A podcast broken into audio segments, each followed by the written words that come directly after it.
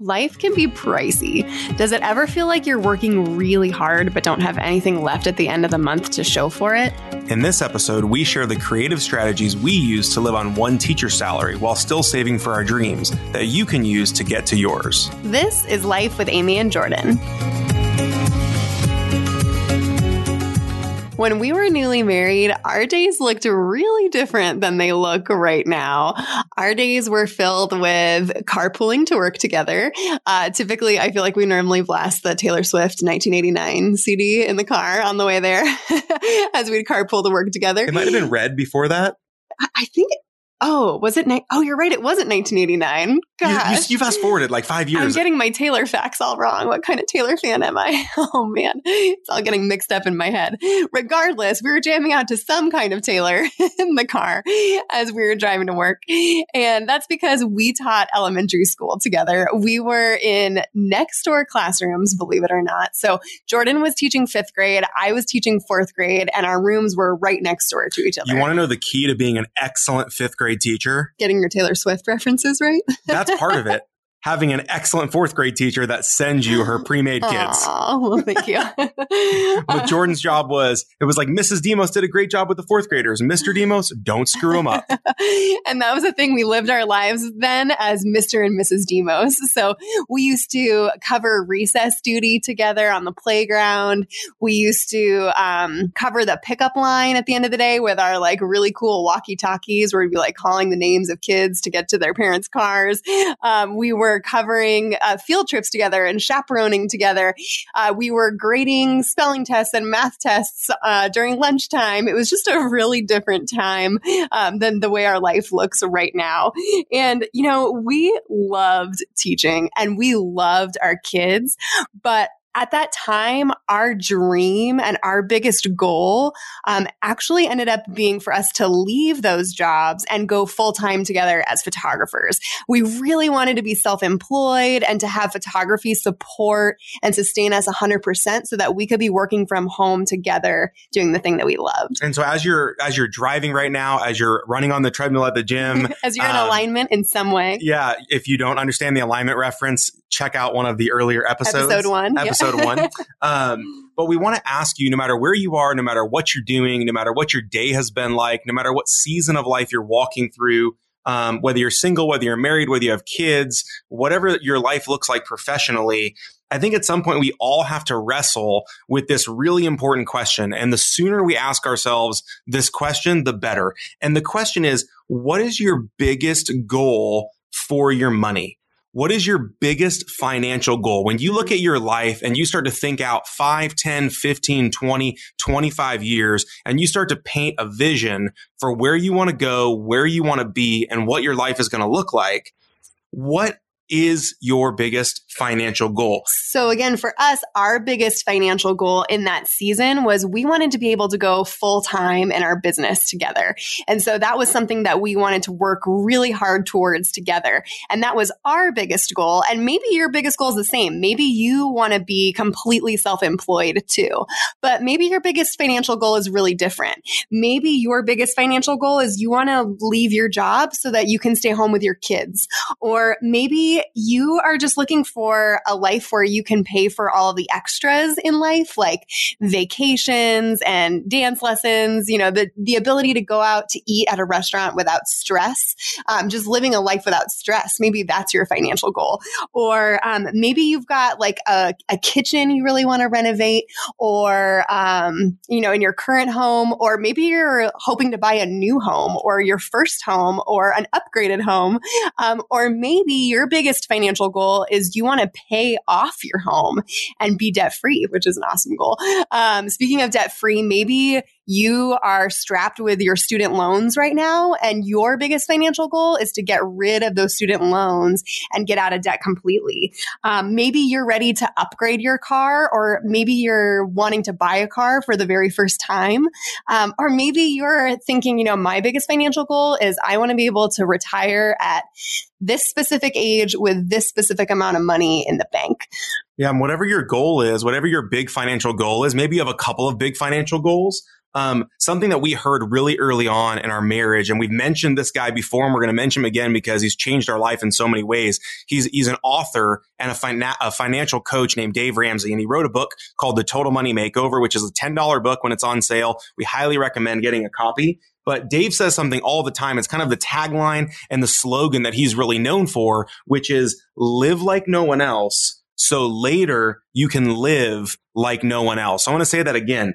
Live like no one else. So later you can live like no one else. And like Amy said, at the time when we first got married, um, we were living on a teacher salary. And so one of the first things that we had to do once we knew what our, what our big financial goals were, we had dreams of retiring with a certain amount of money in the bank. We had dreams of buying a home one day. Like Amy said, our biggest overarching goal was we had a dream to eventually leave our jobs teaching elementary school and be full-time wedding and portrait photographers, fully sustaining ourselves with our own business so that we could work from home together and be self-employed.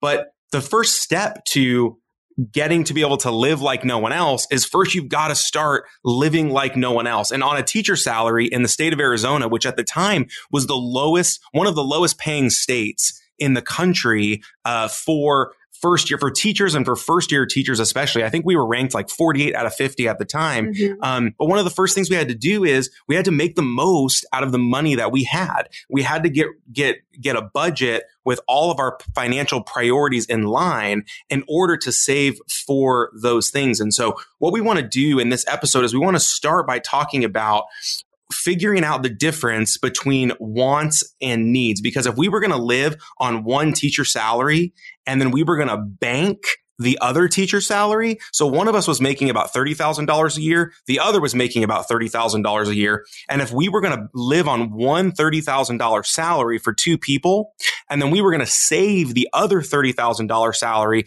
for retirement, if we were going to save that salary for purchasing a new home and saving up for a new home, if we were going to put some of that money aside in order to finance our dream of becoming full-time wedding photographers, then we had to make sure that we had a plan for our money. Dave Ramsey says if you don't tell your money where to go, you're going to wonder where it went. And so one of the most important things, I think a lot of times when people hear the word budget, it's like the like dreaded B word. And people think to themselves like, oh my gosh, a budget just tells me everything I can't do. Mm-hmm. Well, Dave Ramsey turns that on its head and says, no, a budget doesn't tell you what you can't do. A budget tells you what you can do. Mm-hmm. And there's so much financial peace and financial security and stability from knowing, okay, this is the amount of money that I have to work with every single month. And this is where I'm going to deploy that money in order to hit my priorities and hit my goals. Mm-hmm. Um, but I think what we find is that a lot of people don't have a plan. Early in our marriage, we wouldn't have had a plan unless somebody brought this to our attention. And so mm-hmm. where we want to start today is talking about this idea of wants versus needs, because I think when somebody says you got to get a budget, it's kind of like when somebody says communication is the key to marriage. We mm-hmm. talk about that in episode five. You'll hear a lot of marriage coaches and people say communication is the key to marriage. But a lot of times they don't expand on practically what does that look like. And so I think for us, especially when we were newlywed and, and new, newly married, I guess newlywed and newly married are the same thing. um, but when we were newlyweds and when we were newly married, um, for us, the first step to creating a budget for our life was separating our wants versus our needs. And that's kind of step one in the process. Mm-hmm. And going back to the, what Jordan was saying earlier, that phrase, live like no one else. Um, for us, that phrase became our mantra at the beginning of our marriage. We actually um, typed it out in like scripty font on our uh, computer and printed it out on our home printer. And then we framed it in a little frame and we hung it right by our front door. And we would pass that sign every day, our typed out live like no one else sign. And it was our reminder that we had a big financial goal for ourselves, which we shared was to be able to go full time together and work from home. And that's why we're asking you what your big financial goal is so that when it comes time to talking about things that are not fun, like budgeting, we can keep going back to the, okay, we're going to live like no one else right now. Not very many people have a serious plan for their money. Not very very many people are disciplined enough to sit down and write out a budget because it's not fun, it's hard. And, and one of the things I love that Dave Ramsey always says is Dave Ramsey always says, when you know the why, it's easy to push through the how. Mhm. So Amy was saying like the idea of creating a budget, the idea of like if you're if you're still listening right now, you're thinking, "Oh no, they're going to tell me all the things I have to stop doing." Possibly, partly, kind of. but hopefully in a really empowering way um, that will allow you to achieve your biggest financial goals and the things that are going to bring you real fulfillment with your money. Um, so, going back to this idea of wants versus needs, this is again not a very um, exciting, sexy topic as far as wants versus needs. Guess it depends on what wants and needs we're talking about. Oh boy. Okay. Gosh, I man, I set you up for that. Yeah, you I? did. That was a Oh, I, wa- I walked right into that one. All the husbands are listening right now, Uh. thinking like, "Yeah, he got a joke in." Oh no. And the wives are rolling their eyes, maybe laughing. And I, I Most wives are probably thinking, "Yes, I live with a child too. Let's move it along, Amy and Jordan." man, I've already tried to pivot off this twice, turning redder by the second. Anyway, um, I think you know we've all heard in like basic economic classes the idea of a need versus a want. A need is something that we actually need to survive, right? So the the basic human needs like water, food, clothing, shelter, things like that um, would also we would probably expand that to things like you know in your shelter you probably need electricity and running water and I love how you said and- in your shelter. in your Instead of like in your apartment, in your condo, in your home. Amy's like inside of your shelter. like a You should have some electricity and gas if possible. I'm just trying to, you know, cut it down to like the basic words here and basic needs in your shelter. oh my gosh. Okay. Um, and also very small things um, that we would consider needs that maybe weren't needs always in human history, but are, are needs now, like deodorant and toothpaste and, you know, like basic hygiene. Like and, soap and toilet paper. Yeah. And and by the way, these are definitely needs um, and not wants because you need them and everyone around you needs you to need them. Um, you can't just go through life stinking the place up and expect to get ahead. So just know in this episode, we are not advocating for skipping on deodorant or toothpaste or any of the other essentials like soap and toilet paper. but we will be sharing lots of creative That's a different level of sacrifice. Oh, yeah. Although, in Amy- I guess in Amy's imaginary world, it's like go out to your shelter and just use some pine needles or leaves Pine for. needles. that sounds painful. Never mind. so going back to this idea of uh, needs um, when we're comparing those things to other things in our life that kind of feel like needs, but they're actually wants, um, wants in our life would be things like having cable or Netflix or Hulu or, uh, you know, eating out at restaurants or uh, traveling, going on vacation, things that we really want to do with our money, but aren't necessarily things that we need to survive. And as we kind of think about this idea of, of setting up a budget for the first time or, or evaluating and kind of reevaluating the current budget that you have for your, for your home, um, being able to look at all of your expenses from the past month and make a column or print out your statements and highlight them, but making a column of what are my actual needs and then what are my wants? Uh, one of the questions that we used to get all the time from creative entrepreneurs, entrepreneurs, um, people who were aspiring to be full-time photographers and do what we did and leave their day job for their dream job. One of the most common questions they would ask us is, I really want to go full-time with this business idea I have. Uh, what is the first step to doing that? And I would always look at them and say the same thing. What's the minimum amount of money you can live on every single month? And 99 times out of 100, the person I was asking couldn't tell me the minimum amount of money they could live on every month. And I would explain that if you don't know the minimum amount of money that you can live on every single month, then you really don't know what it's going to take for you to be able to quit your, do- your job and do your dream job. Because, for example, if your family is spends $50,000 a year, well then you've got to make $50,000 or more in order in your in your dream job in order to do that. But if your family is spending $100,000 a year, then you've got one of two options. You've either got to figure out a way to make more than $100,000 a year, or you've got to figure out a way to separate your needs from your wants and live on your needs, which might be $50,000 a year. And then all of a sudden, you don't need to make nearly as much money in order to quit your day job and, and to do your dream. We'll continue to talk more about that in just a minute. But first, do you love taking photos but wonder why yours don't look like the ones you see online? What if we told you there was a free online photography class that would help you fix that? We're Amy and Jordan, and along with hosting the show, we're professional photographers who help people take better pictures. We created a free online photography class where you'll learn three easy pro tricks that will help you start taking better photos this week. To reserve your free seat, just head to amyandjordan.com slash class to choose a date and time that works for your schedule. Again, that's amyandjordan.com slash class. We're so excited to share three of our favorite pro secrets that will help you start taking better photos this week. We can't wait to see you in class. Now back to the episode.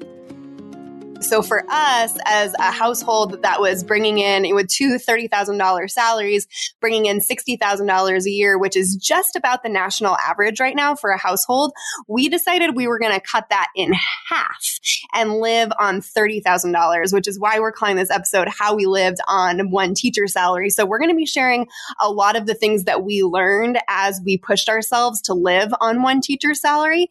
And hopefully it will help you get one step closer to your big big financial goal. So when we're talking about this idea of wants versus needs, one thing that Jordan and I quickly discovered um, when we were working through our budget and figuring out how, what's the actual minimum amount that we need to live on is we realized that for us, there were a lot of wants that were hidden inside of needs. Ooh, say that again. There were lots of wants hidden inside of needs, almost like wants that were like disguised as needs or like sneaky wants pretending to be needs. Well, and this one kind of snuck up on us, right? Because mm. when we first sat down as a newly married couple to do our first budget, it was so easy for us to separate our needs and our wants. It was right. easy to be like, okay, cool. Like we obviously have to make rent. We obviously need electricity. Mm-hmm. We're not living in Amy's imaginary outdoor shelter. Um, like obviously like a want is like going to a concert. That's, you know, that's a want. It was easy for us mm-hmm. to kind of separate out the wants and the needs. And so I wouldn't say like arrogantly, but I would say we felt pretty good. We were like, man, we got this financial yeah. thing down, like wants and needs, like we are solid. and then all of a sudden, our world was rocked a little bit because we had a want that was hiding inside of a need. And the want that was hiding inside of a need was at the grocery store, right? Mm-hmm. I think we mm-hmm. would all agree that food is a need, right? Yes. Like you, you've got to eat in order to live. Yes. And because we knew that we, we needed food in order to live and we were going to the grocery store, I remember that when we would go to the grocery store, we felt so much better about ourselves. Yes. It was like we knew that going out to eat at a restaurant was a luxury. It was a want, not a need. Like we, we knew we'd be overpaying for food if we were out at a restaurant or even like at a fast casual, like a Chipotle or somewhere like that, right? It was like, okay, we could establish, yeah, that's not really a need. That's a want. And so we felt pretty good about that. So we were like, okay, like we're going to go to the grocery store because groceries are a need. And this is where we really fell into a trap. A total trap. I mean, and, and here's the thing too, is that everybody needs accountability in their life, right? Mm-hmm. There's a reason why people who work with personal trainers get really fit because there's accountability there, yeah, right? Too it, bad we don't work with personal trainers. No, we would probably, we would probably be fitter if we did. yes. Uh, but I'm embarrassed about my ice cream addiction, so I, I wouldn't want to. You don't. You want to want a personal. Yeah. I don't. I don't want the accountability in that. You area. don't want people to know about that. No, I don't. So you just announced it on the podcast. You want to live in like a shelter. you want to live outside in a hut with no electricity, and we have a baby, and there's a baby growing in you. Man. You're willing to sacrifice our family on the altar of the budget. I, I'm. What can I say? I'm a wild, crazy woman. but um, anyways, we digress. So when we were at the grocery store, we felt like we were doing the right thing. But it wasn't until we got some accountability in our life and we had a third party take a look at this like budget. We thought we had this rock star, like this is our first budget as a married couple and boom, we nailed it. and then we met with a financial advisor for the first time. I'll never forget it. It was September of 2009. Mm-hmm. We got married in June. So we had only been married about three months. Amy had just signed her first teaching uh, contract mm-hmm. um, that was going to pay $15,000 for the last six months of 2000 nine. nine? Yeah. Um, I was in law school. I ended up dropping out eight weeks later. That's another story for another day. Yes. But money was really tight. And so we met with a financial advisor for the first time and we walked in super proudly with like our budget. And we were like, okay, here's our, here's our budget. We're so proud of it. Um, would you just take a look at it? Let us know what you think. Because eventually, um, when Jordan starts making money, he's not right now, uh, we would like to start saving for retirement and a house and some other financial goals. And I'll never forget, he kind of like looked over our budget and our financial advisor, We've been with him for 10 years. He's the greatest mm-hmm. guy in the whole world. Yes. Um, this was our first time ever meeting with him and he looked over our budget and I started seeing him like circling things and crossing things out, and We're I wasn't. like, uh oh. I wasn't. I wasn't feeling. I was kind of sinking back in my chair. I wasn't feeling like a rock star anymore. And um, I remember very specifically, he pointed to the line item on our budget for groceries, and he said, "I see that you're spending four hundred dollars a month on groceries." And I was like, yes. I kind of sat up like, yes. And we kind of like felt really proud of ourselves. Like, yes, in fact, we are so disciplined with our money that we are only spending $400 a month on groceries. And, um, I saw him cross out the 400 and he said, I think you can do it for half. He was like, "You're two. You're two people in your household. You're young. You can do better than this." And he literally just crossed it out and said, "You can do this for two hundred dollars a month." And we were like. What? I think like our stomachs kind of like flip flopped and we kind of like, Like, we're going to need a lot more coupons. um, but we would just never been challenged. Like, I, I think we were thinking like every time we're at the grocery store, it felt like we're doing the right thing. We're buying for our needs. It never uh, occurred to us that we could be overspending in a need area because we were actually getting wants at the grocery store. Yeah. So here are some kind of practical examples of things that maybe we were doing at the grocery store or maybe that you're doing at the grocery store where because we were buying it at the grocery store, we felt justified. Like we're not, where there's no way that we're wasting money because we're at the grocery store. And like when you're growing up, it's like your parents are like, restaurants are expensive and overpriced. We go to the grocery store and cook at home. But here's the dirty little secret is that sometimes you can actually spend more money at the grocery store or as much money as if you were going out if you're not careful. And so for us, what that looked like was, you know, we all need water. We identified water as a need. Mm. We don't all need flavored water. We don't need sparkling water. We don't need, you know, LaCroix. And like, I love sparkling water. I love LaCroix. I love that stuff. But that is a want that's not a need, right? It's a want that's hiding inside of a need. You know, when we, um, now we might treat ourselves to like a 10 or 12 bo- dollar bottle of wine at Costco, um, which is actually more like a $15 bottle because, um, they have great pricing on their wine. Yes, if you know anything about Jordan, he loves Costco. But at that time, like we were buying two buck chuck from Trader Joe's because you could, even though you're not getting wine at a restaurant, which is way more expensive, just because you're going to the grocery store doesn't mean you're still, you're not still overspending in And I'll areas. call us out there and be like, Amy and Jordan, wine is not a need. And you are right. Yeah, you are 100% You're totally right. right about that. Unless you have kids. and it's been a long Wednesday. You're here. Um, but also, when we were at the grocery store, you know, it turns out that chicken and pork are a lot less expensive uh, than getting steak, right? And so I think that those want, those kind of like needs or, or wants that are hiding inside of needs is it was really easy for us to justify, like, well, we're going to the grocery store, so we can get steak because we're not eating out where it's Mhm. expensive at the restaurant. Mhm. But the reality is, is that chicken is a lot of times on sale for under $2 a pound and steak can be $10 or more per pound. So we were literally paying like five times as much Mhm. for meat that was relatively the same nutritionally, right? Mhm. And so and we- lasted the same amount of meals. So we really had to start to get uh, more creative living on one teacher salary of like how we were going to do our grocery shopping. So for example, we would, we'd actually plan out our grocery trips and do a lot of our shopping based on the sales and what was on sale that week. So like if chicken went on sale for $1.69 a pound, we were all over it. We would stock up and then we would freeze it because it wouldn't be $1.69 every week. So we would wait until the, pr- the price dropped as low as it would go and then we'd stock up and freeze. And man, we had a lot of chicken crock pot dishes over our years. Um, but it saved us so much money by going off of the sales or, um, like fruits and veggies, for example, like I definitely enjoyed some like premium fruit. I love like strawberries, for example. I call it like a premium. It's like a luxury well, fruit. just think if we were living in that hut out in the middle of nowhere, the strawberries would be free because they would be in the fields and we could pick them. True. So maybe we really should go with that idea. Um, but when it comes to strawberries, back to strawberries, um, strawberries can sometimes be pretty expensive for one little small crate of strawberries. They can go up to like, you know, four, sometimes even five dollars for a little crate of strawberries. But um, I was just at the grocery store last week and they were on sale for 88 cents for a crate. So that would be the week that I would stock up on strawberries. And then the next week, even though I would want strawberries, I wouldn't get strawberries. If bananas were on sale, it was bananas that week. Or if apples were on sale, it was apples that week. And so we started changing and shifting our menus based on what was on sale for that week. Um, and that really started to make a difference in how much our groceries were costing.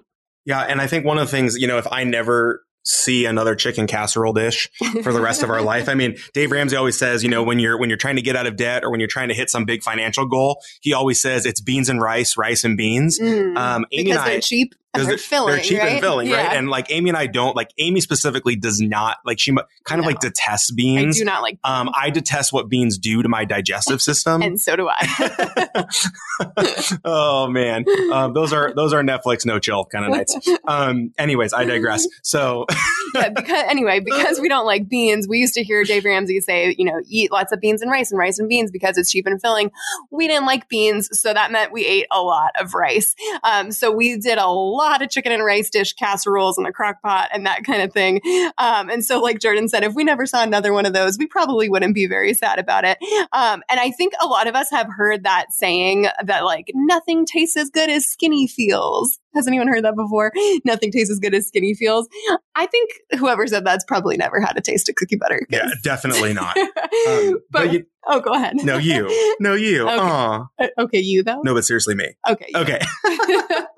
no, but but but we do believe that nothing tastes as good as financial freedom feels. Mm. And so it was easy for us in those years to make the sacrifices to eat chicken, to eat pork, to eat the fruits and vegetables that were on sale, to eat a lot of rice, because just like with anything else in our life, like good nutrition or how we manage our time, like this was a constant struggle for us. It was a daily choice and a daily discipline for us to choose to eat what was in the refrigerator, to choose to make another casserole or to make a crock pot dish. Um, and so I think sometimes, you know, we're able, you know, nowadays, I mean, you know, we get sometimes the things we need. Sometimes we get the things that they want. But one of the things that we want, just to let you guys know, is that we're walking this with you. We've been walking mm-hmm. this 10 years. It's not like Amy and Jordan have some magic wand where we're able to like turn off the desire mm-hmm. to have like a certain thing from the grocery store. Like we walk this every day and have to ask ourselves the question, okay, is this thing that I, that I'm looking at right now, is this a need?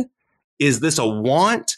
Is this a want hiding inside of a need? And you know what? To be totally honest with you, sometimes we buy the strawberries that are more expensive. We buy the luxury fruit every once in a while, but we're in a really different financial position now than we were 10 years ago. Yes. But I, do, I just want you to know that we still walk this every single day and we're asking ourselves these questions every single day because I think one of the first and most important things is just being aware of decisions that we're making. And if you're going to choose a want over a need, having that ability to say, I recognize that this is, that this is a want, not a need. Mm-hmm. And I mm-hmm. choose the want anyways. Mm, and did we have perfect discipline back then? No. And do we have perfect discipline now? Heck no. I go to Costco. I have to be careful. you do have to be careful. I need an accountability partner for Costco. That's true. They should, they should, oh, no, that would be bad for their business. Yeah, they should. Not. They need unaccountable They, they need me without accountability. but, you know, our point in saying this is, is this is something that we are still struggling with. The idea of like always going and asking yourself, like, okay, we've got some big financial goals for our future is this thing right now worth maybe sacrificing that big future thing or pushing it off or pushing it back? And mostly just being a really aware of okay if i'm going to choose this time like do i need this uh, starbucks latte? No but i really want it.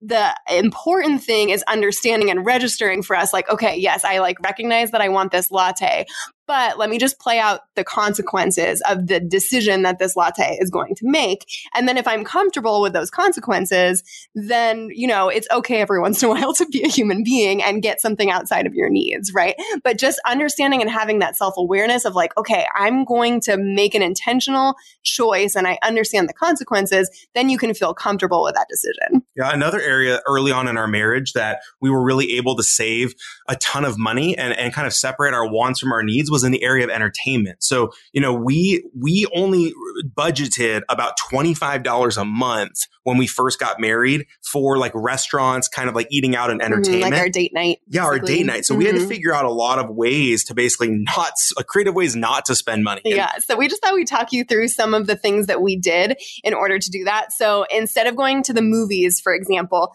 um, we actually would go to the library and rent movies from the library, which was 100% 100% free with a library card. So we would like go on a little date to the library, pick out our movies, and you can actually keep movies from the library for so much longer than you can, you know, from like iTunes or uh, Redbox.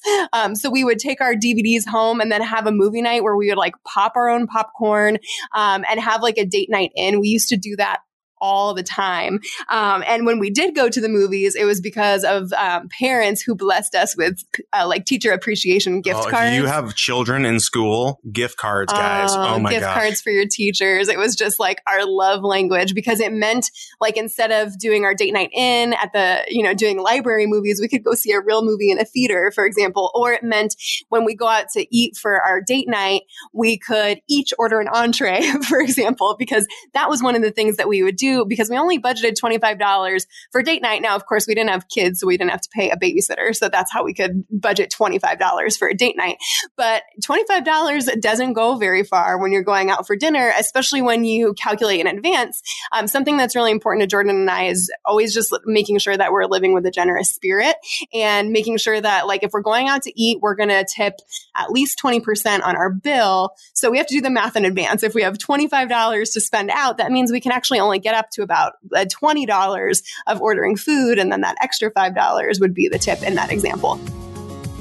We'll continue to talk more about that in just a minute. But first, if you're anything like us, before you buy something online, you research to no end, which is why we're so grateful when people we know and trust recommend something they already use and love. That's why we created a list of all our favorite things just for you. Everything on this list is something we use and love in our everyday life, from baby products and cleaning products to our favorite books, our kids' favorite toys, and so much more. All our recommendations are in one place and they're just one click away. To see the complete list and start shopping now, head to amyandjordan.com slash favorites. Again, that's amyandjordan.com slash favorites. When you make a purchase using one of our links, it doesn't cost you extra. Sometimes it even saves you money and it's an easy way to help support the show. Now back to the episode.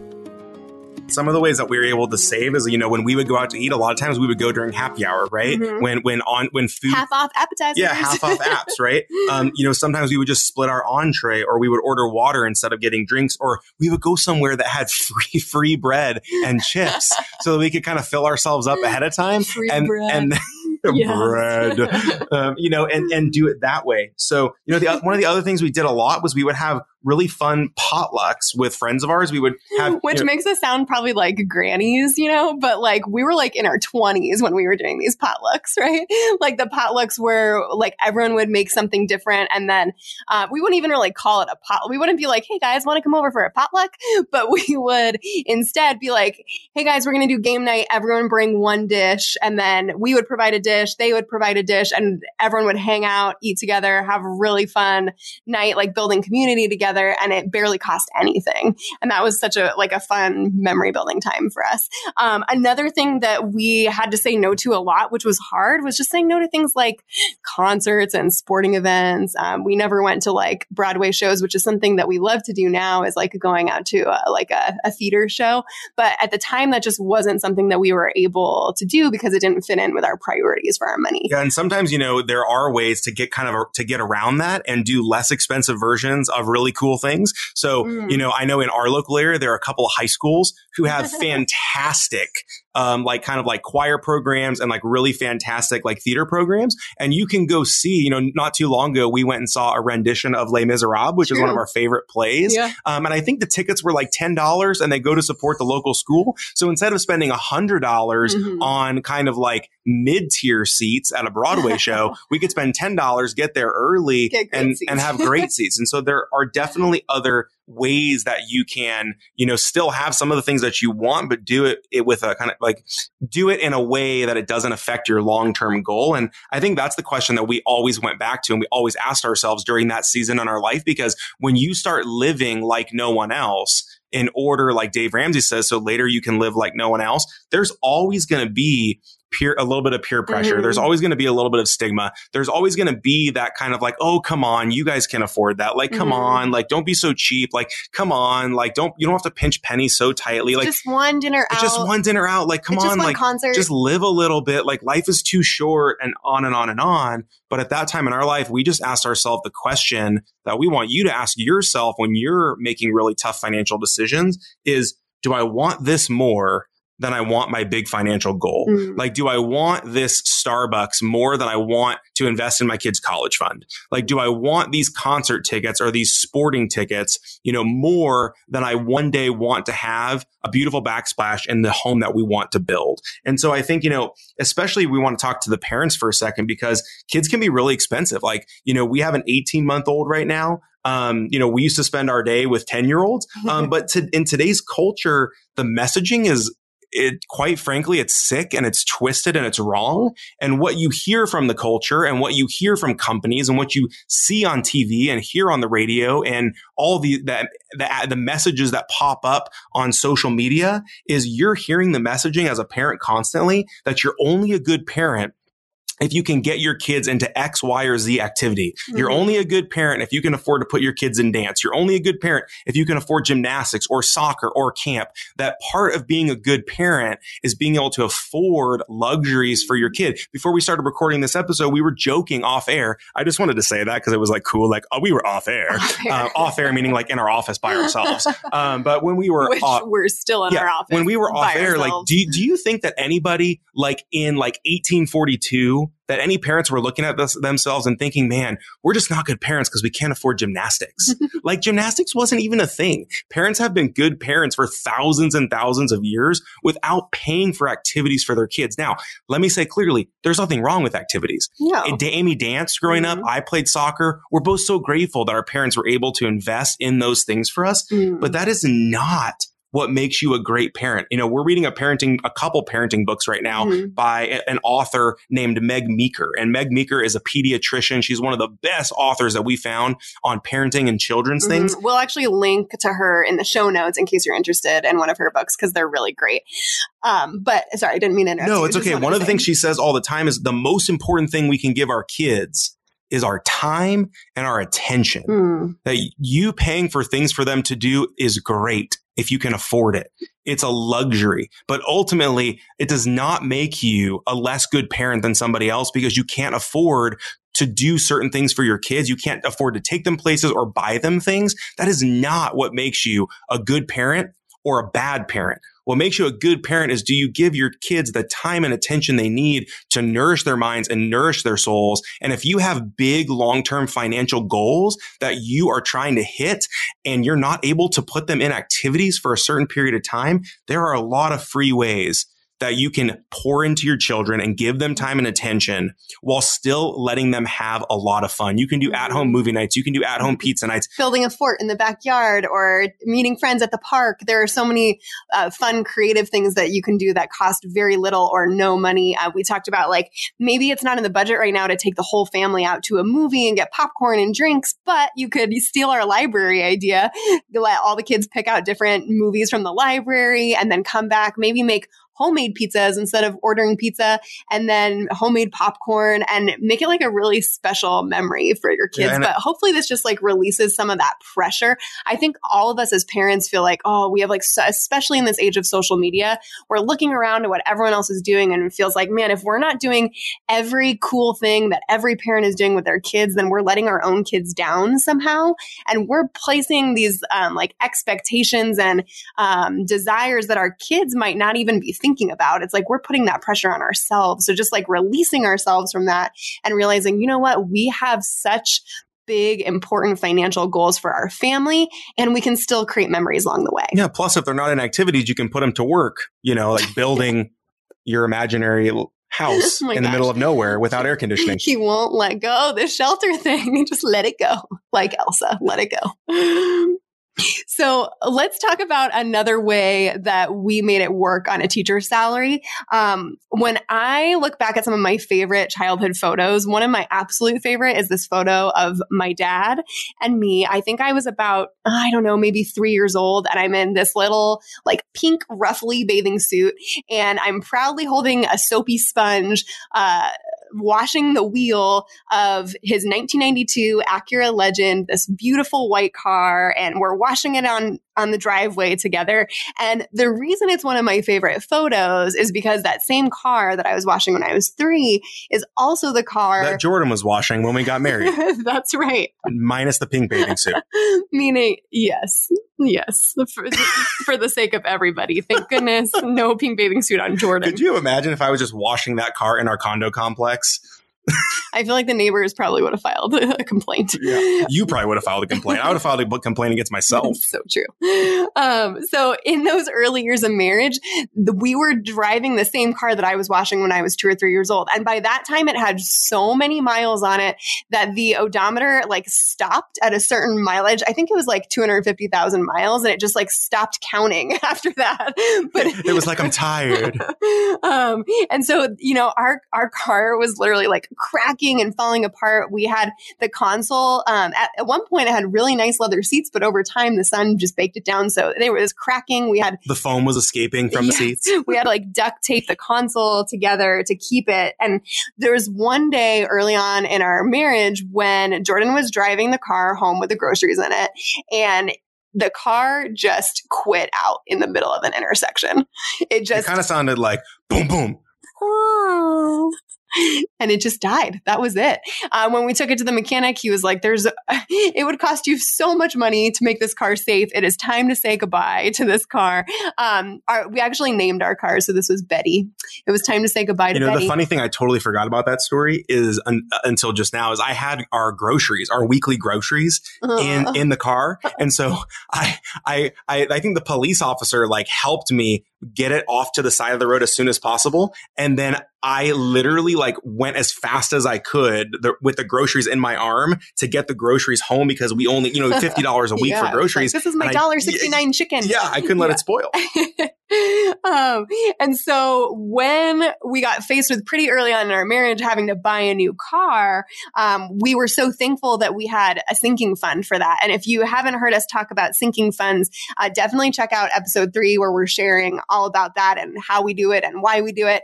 Um, so in our sinking fund, we um, had a, a, certain set of uh, excuse me, a certain a certain oh my goodness i'm just really stumbling. A certain amount of money set aside um, for a new car thinking like this was probably going to happen at some point because we're driving such an old car. Yeah so we you know at that time in our life and still today we believe in being debt free and so we had $8000 that was saved in our sinking fund and instead of taking the $8000 and putting it as a down payment toward a brand new car our goal was to find a car that we the best car we could get for $8,000. We read something the other day that the average car payment in the US right now is $550 a month.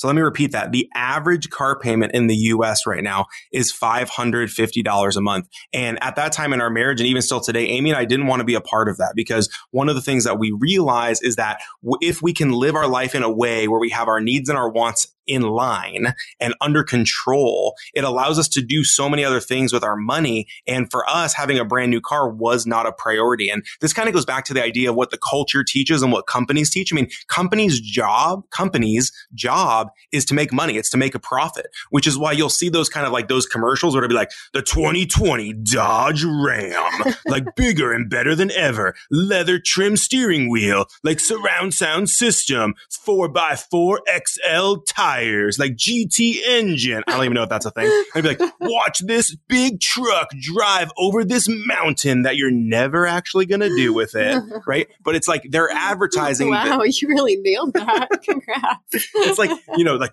big towing package that could literally tow your entire house away. Like, and, and they have these advertisements, these commercials that convince us that convince the culture I need that. that. I need that. I need that brand new thing. I need to spend $550 a month. And the reality is Amy and I just don't believe that. Mm-hmm. And so instead of giving $550 a month to a car company for a brand new car that would be super cool and super nice and super awesome. Instead, for, for some, some time before that car died, we had been putting money away month after month in anticipation that the car was going to die. And we had been making a payment to ourselves instead of making a payment to somebody else. And so, you know, we, we knew that we, we needed a car. It was a need. Um, but a brand new car, a 20 or 30 or $40,000 car, that was a want. And even though we would have loved to have the brand new Dodge Ram or something like that, um, I'm going to talk like this anytime I'm excited about something. Lucky Uh, me. But we knew that we want we wanted a brand new car. There's no question about it. Like we're Mhm. human just like you. Oh, yeah. Like we like stuff. We like brand new things. Brand new things are fun, Yeah. right? But we wanted our to reach our financial goals more than we wanted a brand new shiny car. And so we got that Honda Civic value package that was 4 years old. It had roll up windows, it had manual locks. Like you know there's cars that have the keys that go beep beep? Like ours did not do that. Our key did not beep beep. we had like a single key that you had to actually like manually open, you know, the car with. and want to know a secret about this car, this particular car, uh, Cedric the Civic, I think is what we call them, um, because we named our cars. Um, Cedric the Civic, our Honda value package with the roll up windows, that is the car that we drove to photograph when we booked a million dollar wedding. And we rolled up to the Four Seasons in our car and then we literally rolled up the windows by hand. Um, and I remember that day so clearly. The bride and groom were so sweet. Um, one of our favorite couples ever, so in love. Um, and the bride gave the groom a, really amazing watch as a wedding gift on the wedding day. And the watch cost more than our entire car did. That's a really nice watch. it really was a, such a nice watch. I wasn't mad at them. I was like, good for you guys. That's no, awesome. No, it was great. It was great. But I think the reason that we bring that up is because it's so easy to buy into the lie, especially if you're in a position like us. Like we were serving the luxury market, luxury clients. So we were serving people that made a lot more money than us. And I think it would have A lot more money. a lot. Um, it would have been really easy for us to justify spending in order to impress them or in order to get the job in the first place, or maybe just to buy into the lie like, oh, if I if I spend money on this new car, it's going to make me happy, or it's going to help me impress the client or get the job. But the thing was, it wasn't about any of that. We were able to build a successful business without a fancy car, without fancy clothes. And so it's really easy sometimes for us all to justify, like, oh, this is a need because my clients need to see that I'm successful or they need to see that I'm in the same league with them when that's just actually not true. Um, our clients knew that they could trust us because of all the other parts of our business, um, not because of the car we were driving. Yeah, another area that we saved money earlier on in, in our marriage was in the area of clothing, where we really had to separate wants versus needs. Um, you know, we all need clothes on our bodies most of the time. Um, and Amy's like fantasy world where we're out in the middle of nowhere building our own hut. I, I like maybe how this is. Does anyone else think this is actually Jordan's fantasy world? He's the one that keeps. I'm like I'm literally up. I'm like literally creating the Garden of Eden and trying to blame it on you. And I'm like, there we were in the middle of nowhere, just the two of us wearing nothing.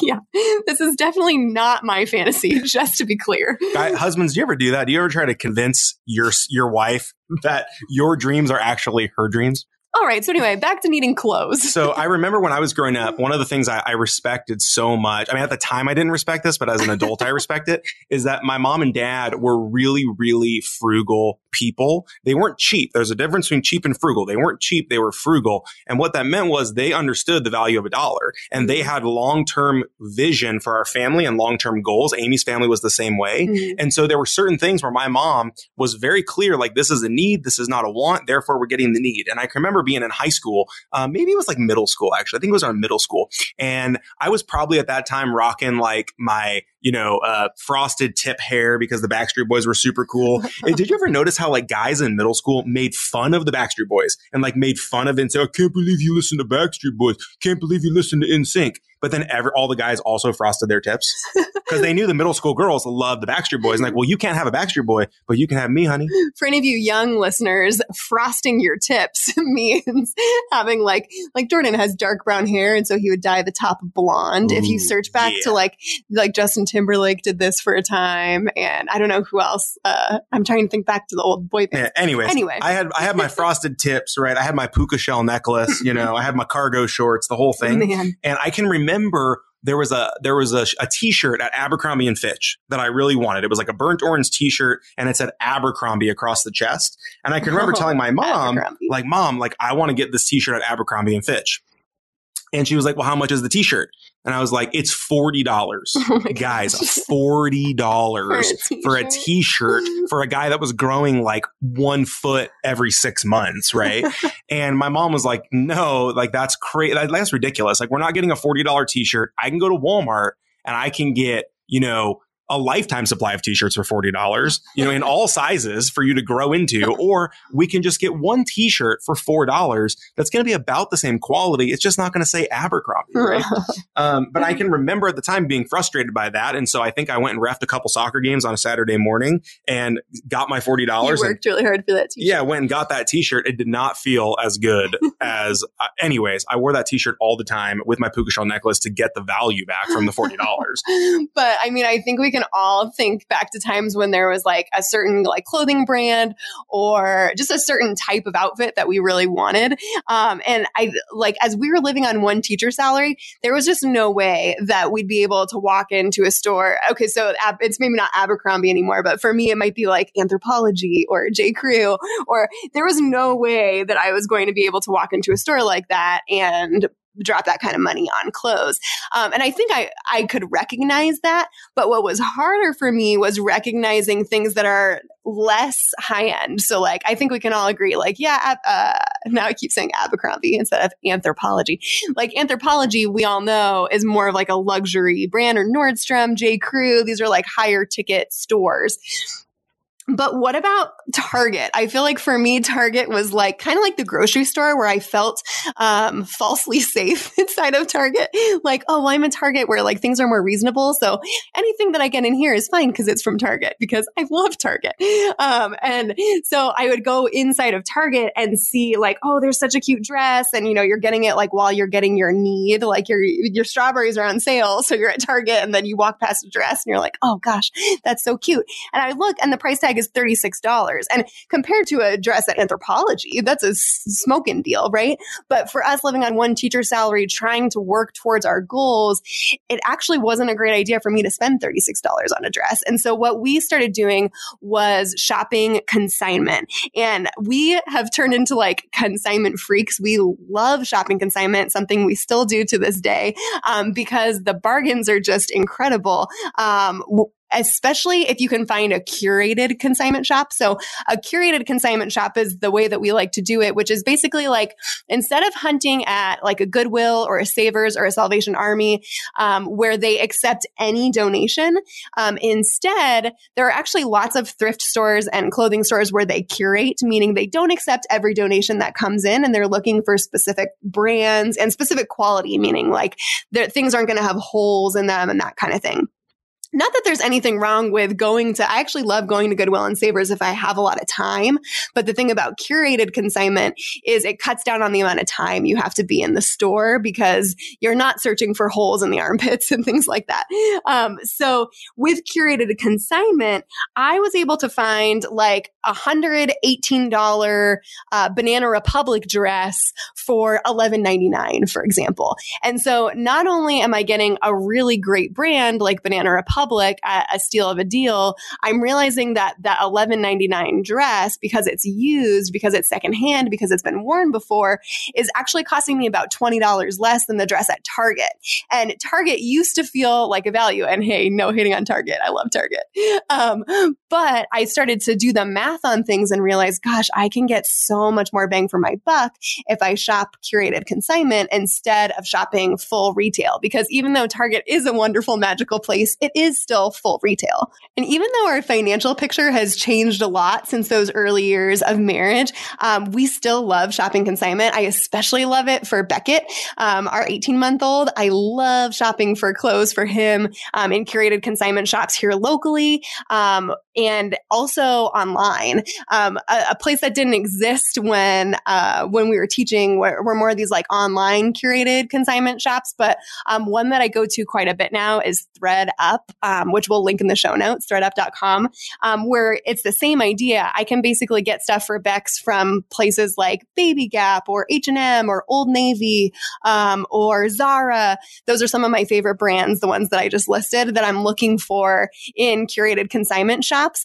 and I can get uh, like an entire wardrobe for him for an entire season of size. Like, you know, you know how quickly kids move through sizes, but his like 12 to 18 month stage, I can get everything I need for $100. We're talking like shorts, tanks, tees, shoes, the whole shebang for maybe a hundred bucks.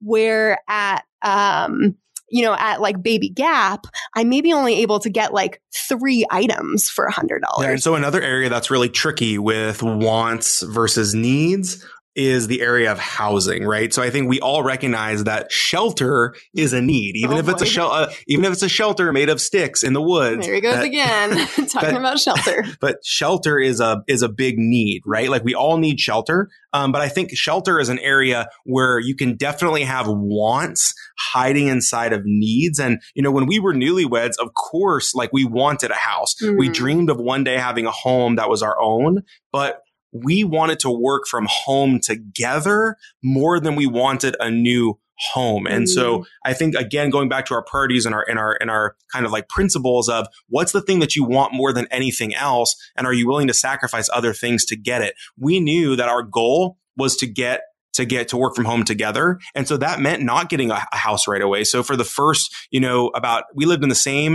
1200 square foot condo for the first eight years of our marriage. Uh, the first six of those um, we we rented in order to be able to you know put more money toward other goals but and that could be kind of hard you know especially in this world of like pinch and of course like hard this is definitely a first world problem because you know we should really just be grateful that we had a roof over our head honestly True. but in this world of pinterest and social media and like channels like hgtv like, like we ain't hating on chip and jojo Oh no, like no, like Chip we and JoJo them. are great. Yeah, fixer upper. But but I do think sometimes that in the world of social media, where you know you're following different influencers who are who are specialized in home decor, or you're following home builders, or you if if we're watching HGTV shows. I mean, I joke with Amy all the time. Sometimes she'll catch me scrolling Instagram, and she'll say like, "What are you doing?" And I'm like coveting. And she's like, coveting. And I'm like, yeah, I'm looking at houses because it's fun, right? Like Zillow is fun. I don't know if anybody else has a Zillow addiction, but Zillow is fun. Following influencers on Instagram is fun. Looking at homes and home decor stuff is fun. And at that time in our life, did we want to move into a new house? Yes, we desperately did. We had neighbors above us who were bartenders, which meant that they would, you know, they would basically like start their shift as, as we were getting home from teaching. Mm-hmm. And then they would get home at ungodly hours and then blast their music and whatever. Oh, yeah. Our walls used to rattle. Whatever illegal activity was happening up there at like two o'clock in the morning. And so, it, yeah, there were a lot of things about like apartment condo living that we didn't love. You know, we didn't have enough parking spots for our friends when they wanted to come visit. There were just all, all kinds of issues that maybe you've dealt with too. Mm-hmm. Just little things like we shared one sink in our master bath. So when we were trying to get ready, we kind of had to like dance around each other because we were both trying to use the same sink or, you know, our washer and dryer were like stored in a closet. So it was really tight trying to do laundry. We didn't have a backyard. We just, we didn't have that picture perfect house that you might see on like HGTV or on Pinterest. Yeah. I mean, when we were renting from, our, from our landlord, she was generous enough to leave the furniture in the condo. Which was and such a blessing. Even though the furniture was black leather and black iron, mm-hmm. which is not necessarily our aesthetic. And all and, the walls were brown. And all the walls were brown. And it wasn't like, you know, what you would necessarily consider. It was very nice, but it wasn't what you would consider this like Pinterest worthy kind of picture perfect, mm-hmm. you know, Instagrammable interior but we were just grateful for the blessing of a place to live and, and furniture that we didn't have to pay for because the fact that we didn't have to buy couches and we didn't have to buy a dining table and we didn't have to buy a, you know, different things meant that we got to put more money toward our big financial goal. And at the end of the day, we cared more about sitting on a couch next to each other, working from home than we cared what that couch looked like. Mm-hmm. And it's totally okay. Like, I mean, we're telling you like all the things that we wanted, right? Like you want like the, the, that picture perfect house that you see on Instagram or on Pinterest. And it's okay to have like desires for the future. But I think something that was important for us then and now is to always be grateful for what we're, what we have right now when I'm talking about like first world problems. Like, oh, like I just wish our kitchen was whiter or bigger or whatever. Um, and then just being like, whoa, I need to like back up and be like, I'm thankful that I have a kitchen. And like, yeah, the stove is a little small and the microwave is chipped and, you know, but at the end of the day, like we've got everything we need plus so much more. And now we're in a stage where we really are, we're living in our picture perfect dream home now. And um, it took us eight years to get here. We stayed in that tiny little condo. So many of our friends and people around us were buying homes and we were looking around being like, man, we want to do that so bad. But we were so focused on our own financial goals and we were like, you know what? We're to stay here. We're to see, we're to live with these bartenders upstairs, stomping around and shaking our walls. And we're to live with the no parking and we're going to stay here in this tiny space um, until our house can be a blessing for us and not a burden. And that's the place that we're in now is our home is really a, a, blessing and not a financial burden and stressor that makes us wish we never moved in the first place. Yeah, something else we did in, in that season of life is we worked extra jobs. So, like we said before, our big financial goal was being able to work together full time doing the thing that we love together. And we were willing to live like no one else in order to make that happen. And so a typical day for us looked like us going to the elementary school together, teaching all day long. Remember, we would take one $30,000 salary and we lived on that on a needs based budget, not a wants based, but a needs based budget. The other salary we put into retirement and we put into another fund to purchase for a down payment on a house one day. And after school every day, I would drive across town to do private soccer lessons. I coached some youth soccer teams at our church and every extra penny that I made from my, from my night and weekend job, that money went into supporting uh, our dream of one day being full-time photographers. Amy, mm-hmm. you know, spent her afternoons tutoring kids at school. Um, she worked all night at, usually in our condo, kind of toward our photography dream. But we did a lot of things during that season of our life that were kind of like side hustle things. Like we did babysitting, we did pet sitting, we did house sitting, we did all the kinds of sitting that you can do. Um, but you know, it was one of those things where instead of buying extra things, we worked extra jobs. And the crazy thing is that when you leave your house at seven o'clock in the morning and you don't get back until seven, eight, nine, or 10 o'clock at night, you don't really have a lot of time to wander through Target and accidentally buy a dress. You don't have a lot of time, you know, wander to wander through Costco and accidentally come home with like an enormous like duck for the pool for the pool or something. You know, I don't know. I feel like I feel like everything at Costco is oversized. It's like you come back with a teddy bear that's as big as a human being. so true. But if you're listening to this and you're like, man, I do have a really big financial goal. Like I want to get rid of my student loan or I really want to pay off my house. You know, there is no shame in finding other ways to make money besides your primary so- source of income. Um, and if you decide like, gosh, I do need one more way to bring in money and I'm going to drive for Uber or I'm going to work at Starbucks or I'm going to tutor after school or babysit on the weekends or deliver food or whatever that might be. Um, just know like we have so much respect for that and we applaud you. We think it's really cool to set a financial goal for yourself and then have like the discipline and the hustle to make it happen. Even if it's not something that feels cool or exciting in the moment, it's something that you're going to look back on and be like, man, I'm so glad that I did that. Yeah. And I think sometimes, you know, one of the things that Amy and I have found in, in our life is that talking to our parents and our grandparents about their parents and their, their grandparents has kind of reinforced in us this idea that work is good and work is dignified and work is healthy. I remember, uh, be, you know, before my grandfather died a few years, you know, he died recently, but a few years ago, before my grandfather um, got got Alzheimer's dementia and and started forgetting things, Amy and I went out to Oklahoma and we spent uh, about a 24 hour period of time with him while he was still kind of aware and lucid, and we just sat on the couch with him uh, for for a full day and just asked him to tell us stories about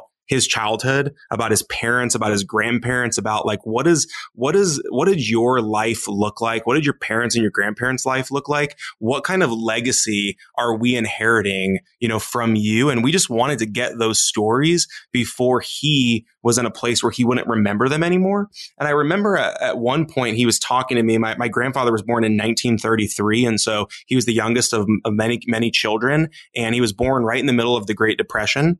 And I remember him explaining to me that his dad, a man named Otto, who I guess would have been my great grandfather, um, that Otto during the Great Depression worked uh, selling as a carpet salesman during the day. In other words, the the selling the selling of the carpet was the way that Otto was able to provide a living for his family. That was the way that he was able to provide a shelter, a roof over their head, electricity, the bare essentials, right? By doing that. Um, and my grandfather said something really interesting. He said, you know, my dad uh, also worked in the evenings. And I was like, really? And he said, yeah. I said, he said, uh, my dad worked in the evenings at a butcher shop. And I said, well, why did he do that? Why did he have a second job? And he said, well, in the Great Depression, things were really hard and you took the work that you could get. And by working a second job at the butcher shop, he not only was able to make extra money that he was able to, you know, use for our family and for our household, but that was also the way that we got meat. That was also the way that our family was able to have extra food on our table is that by working at the butcher shop, not only did he get money, but he was also able to take extra meat home for his family during a time when many families didn't have meat on their table at all, or maybe only once a week. And when I reflect on that story, I get a little bit emotional because I think we're in a day and age in a culture right now that has forgotten this lost art of hard work and has forgotten this lost art and the dignity of doing really hard work. And I'm not saying that, that everybody always has to work two and three jobs like crazy people like we did early on. But I think Amy and I do believe that there are seasons in your life where if you're in, if you're in a deep enough hole or you have a big enough goal, you're willing to sacrifice to win you're willing to work a day job and a night job and a weekend job in order to get to your dream. It shouldn't be a permanent way of life. It shouldn't be something you do for 40 years because we also believe very deeply in faith and in marriage and in family. And like we said before, giving your kids time and attention and nourishing their minds and their souls. But at the same time, I do believe that there is a season for work.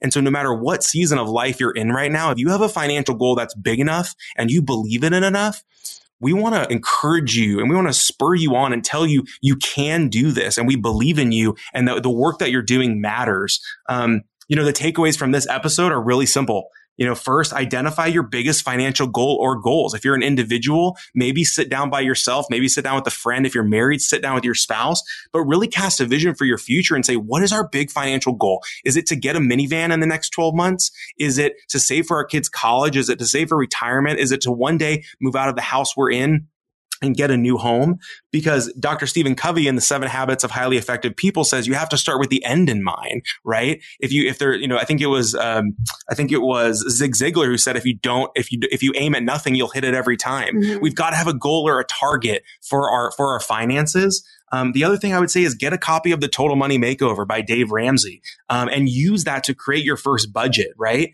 Um, and if you already have a budget, comb through it and figure out where are the needs, where are the wants, and where are the wants hiding inside of a need. You know, and above all else, let's be constantly aware of the choices that we're making so that we can take small intentional steps toward our big financial goals.